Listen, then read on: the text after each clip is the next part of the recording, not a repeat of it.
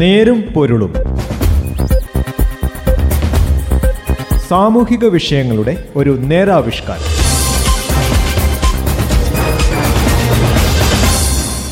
നമസ്കാരം. നേരും പൊരുളിന്റെ പുതിയൊരു അധ്യായത്തിലേക്ക് സ്വാഗതം. ഇന്ന് ഈ പരിപാടിയിൽ ഞാൻ ജോസഫ് പള്ളത്ത്. ഒരു മാനസിക ആരോഗ്യ ദിനം കൂടി കടന്നുപോയി. ലോക മാനസികാരോഗ്യ ഫെഡറേഷനും ലോകാരോഗ്യ സംഘടനയുമാണ് ഇതിന് നേതൃത്വം കൊടുക്കുന്നത്. എല്ലാവർക്കും മാനസികാരോഗ്യം ആഗോള മുഖ്യ വിഷയം എന്നതാണ് രണ്ടായിരത്തി ഇരുപത്തിരണ്ടിലെ സന്ദേശം. മാനസിക ആരോഗ്യത്തിന്റെ പ്രാധാന്യത്തെക്കുറിച്ച് ലോകാരോഗ്യ സംഘടന ആവർത്തിച്ച് വ്യക്തമാക്കിയിട്ടുണ്ട്. ഇക്കഴിഞ്ഞ ജൂൺ പതിനാറിന് പ്രസിദ്ധീകരിച്ച ലോക മാനസിക ആരോഗ്യ റിപ്പോർട്ട് വളരെ പ്രധാന രേഖയാണ്. ലോക ജനസംഖ്യയുടെ ഇരുപത് ശതമാനം മാനസികാരോഗ്യ പ്രശ്നങ്ങൾ ഉള്ളവരാണെന്ന് അടിവരയിട്ട് ചൂണ്ടിക്കാണിക്കുന്നു. എന്നാൽ മാനസികാരോഗ്യത്തിന് മുതൽമുടക്ക് തീർത്തും അപര്യാപ്തമാണ്. ഇന്ത്യയിൽ ആരോഗ്യ ബജറ്റിന്റെ രണ്ട് ശതമാനം മാത്രമാണിത്. ലോകാരോഗ്യ സംഘടനയുടെ നിർദ്ദേശമാകട്ടെ പത്ത് ശതമാനവും. അവഗണനയുടെ വ്യാപ്തി ഊഹിക്കാമല്ലോ. നേരുംപൊരുളും ഇന്ന് ഈ വിഷയമാണ് മുന്നോട്ട് വെക്കുന്നത്.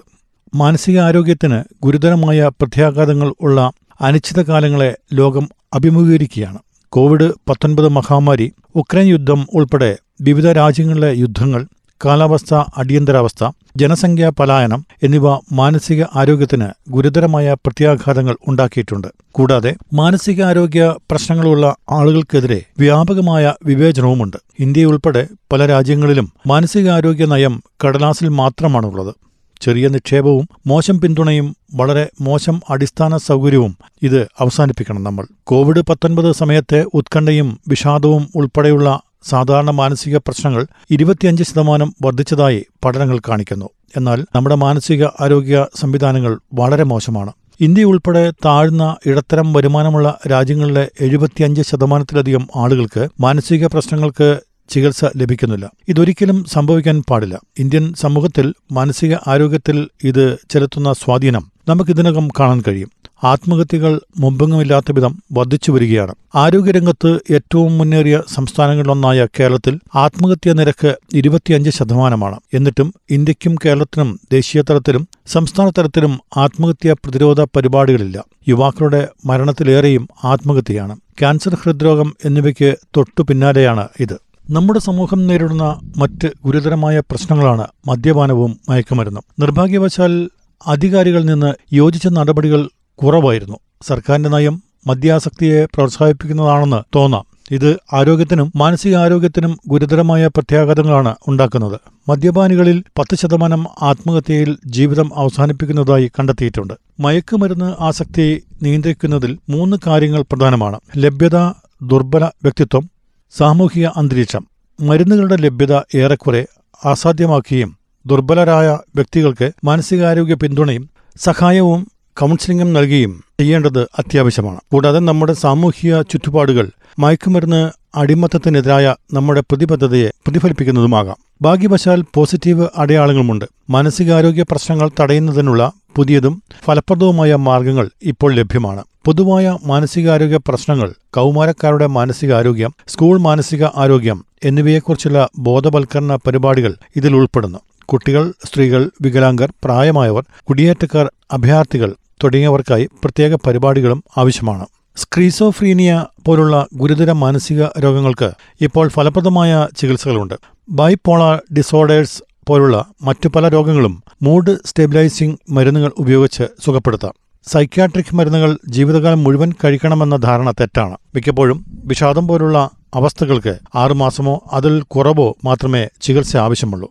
സ്ക്രീസോഫ്രീനിയ ചികിത്സ ഒന്നോ രണ്ടോ വർഷം നീണ്ടു നിൽക്കും. സൈക്കോ സോഷ്യൽ മാനേജ്മെന്റിനൊപ്പം വൈദ്യചികിത്സയും നൽകേണ്ടതുണ്ട്. മാനസികാരോഗ്യ പ്രശ്നങ്ങളുള്ള ആളുകൾക്ക് പലപ്പോഴും കൗൺസിലിംഗ് സൈക്കോതെറാപ്പി ഫാമിലി തെറാപ്പി വൈവാഹിക തെറാപ്പി പുനരധിവാസം എന്നിവ ആവശ്യമാണ്. അത്തരമൊരു സമഗ്രമായ പരിചരണം മികച്ച ഫലം നൽകും. പുനരധിവാസ മേഖലയിലുള്ള കേരളത്തിന്റെ മുന്നേറ്റം ഇന്ത്യക്കാകെ മാതൃകയാണ്. പ്രൊഫഷണലുകളുടെ സഹായത്തോടെ സാധാരണക്കാരും എൻ ജിഒകളും നടത്തുന്ന പുനരധിവാസ കേന്ദ്രങ്ങളിൽ മാനസികാരോഗ്യ പ്രശ്നങ്ങളുള്ള പതിനയ്യായിരത്തിലധികം ആളുകളെ പരിപാലിക്കുന്നു. കേരളത്തിൽ ഇത്തരത്തിൽ നൂറിലധികം കേന്ദ്രങ്ങളുണ്ട്. കോട്ടയത്തെ നവജീവൻ പാലായിലെ മരിയസദനം തുടങ്ങിയ പുനരധിവാസ കേന്ദ്രങ്ങൾ ഇക്കാര്യങ്ങളിൽ മികച്ച പ്രവർത്തനമാണ് നടത്തുന്നത്. നാം അവരെ പിന്തുണയ്ക്കണം. മാനസികാരോഗ്യ ക്ഷേമവും എല്ലാവരുടെയും ചുമതലയായി കാണണം. അതോടൊപ്പം തന്നെ കൂട്ടി വായിക്കാൻ പറ്റുന്ന ഒന്നാണ് ലഹരിയുമായി ബന്ധപ്പെട്ടുള്ള മാനസികാരോഗ്യ പ്രശ്നങ്ങൾ. കേരളം മയക്കുമരുന്നിനെതിരെ യുദ്ധം പ്രഖ്യാപിച്ചിരിക്കുകയാണ്. ഈ പോരാട്ടം പരാജയപ്പെട്ടാൽ മരണമാണ് വിജയിക്കുകയെന്ന് മുഖ്യമന്ത്രിയുടെ വാക്കുകൾ കൃത്യതയാർന്നതാണ്. ഒരു വശത്ത് സർക്കാരും മറുവശത്ത് മയക്കുമരുന്ന് മാഫിയും നേർക്കുനേർ നിൽക്കുമ്പോൾ കാഴ്ചക്കാരായി നിൽക്കാൻ ആർക്കുമാവില്ല. നിങ്ങൾ ഏത് പക്ഷത്താണെന്ന ചോദ്യത്തിന് ഉത്തരം പറയാൻ ഓരോ പൗരനും ബാധ്യസ്ഥനായിരിക്കുന്നു. അത്ര വലുതാണ് നമ്മളുടെ കുട്ടികൾക്കുമേൽ തെമ്മാടിക്കൂട്ടം എറിഞ്ഞിരിക്കുന്ന ഉന്മാദത്തിന്റെ വീശുവല ബീഡിക്കകത്തും കഞ്ചാവിന്റെ ഉണക്കപ്പൊടി തിരികെ കയറ്റി വലിച്ചിരുന്ന ഇടുക്കി ഗോൾഡ് കാലമൊക്കെ പോയി. ഹെറോയിൻ ആഷിഷ് കൊക്കൈൻ എന്നിവയും കടന്ന് amphetamine M D M A L S D തുടങ്ങിയ പുതുപുത്തൻ ഉന്മാദ ചരക്കുകളിലേക്ക് മാർക്കറ്റ് മാറി. കോടികളുടെ മയക്കുമരുന്ന് പിടിച്ചെന്ന് കേട്ടാൽ ലോറിക്കണക്കിനാണ് സാധനമെന്ന് കരുതണ്ട. അഞ്ചര കോടി രൂപയുടെ എം ഡി എം എ എന്ന് പറഞ്ഞാൽ ഒരു കിലോയാണ്. ഒരു പ്രദേശം മുഴുവൻ നശിപ്പിക്കാൻ അത് മതി. ഇടവഴിയിലൂടെ പമ്മിയെത്തുന്ന വിയർപ്പ് നാറുന്ന ഏജന്റുമാർ പഴങ്കതിയായി അത്യാധുനിക ബൈക്കുകളിലും കാറുകളിലും സാധനങ്ങളുമായി വരുന്ന ചുള്ളന്മാർ എന്തിനും തയ്യാറായ സംഘമായി.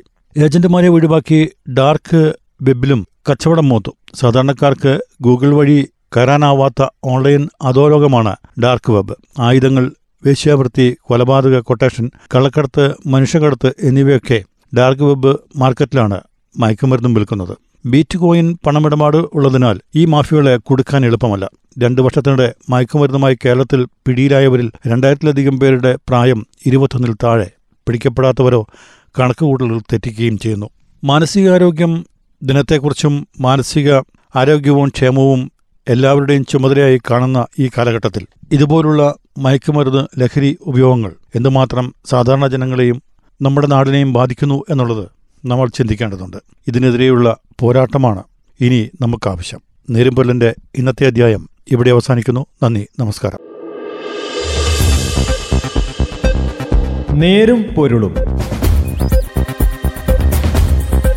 സാമൂഹിക വിഷയങ്ങളുടെ ഒരു നേരാവിഷ്കാരം.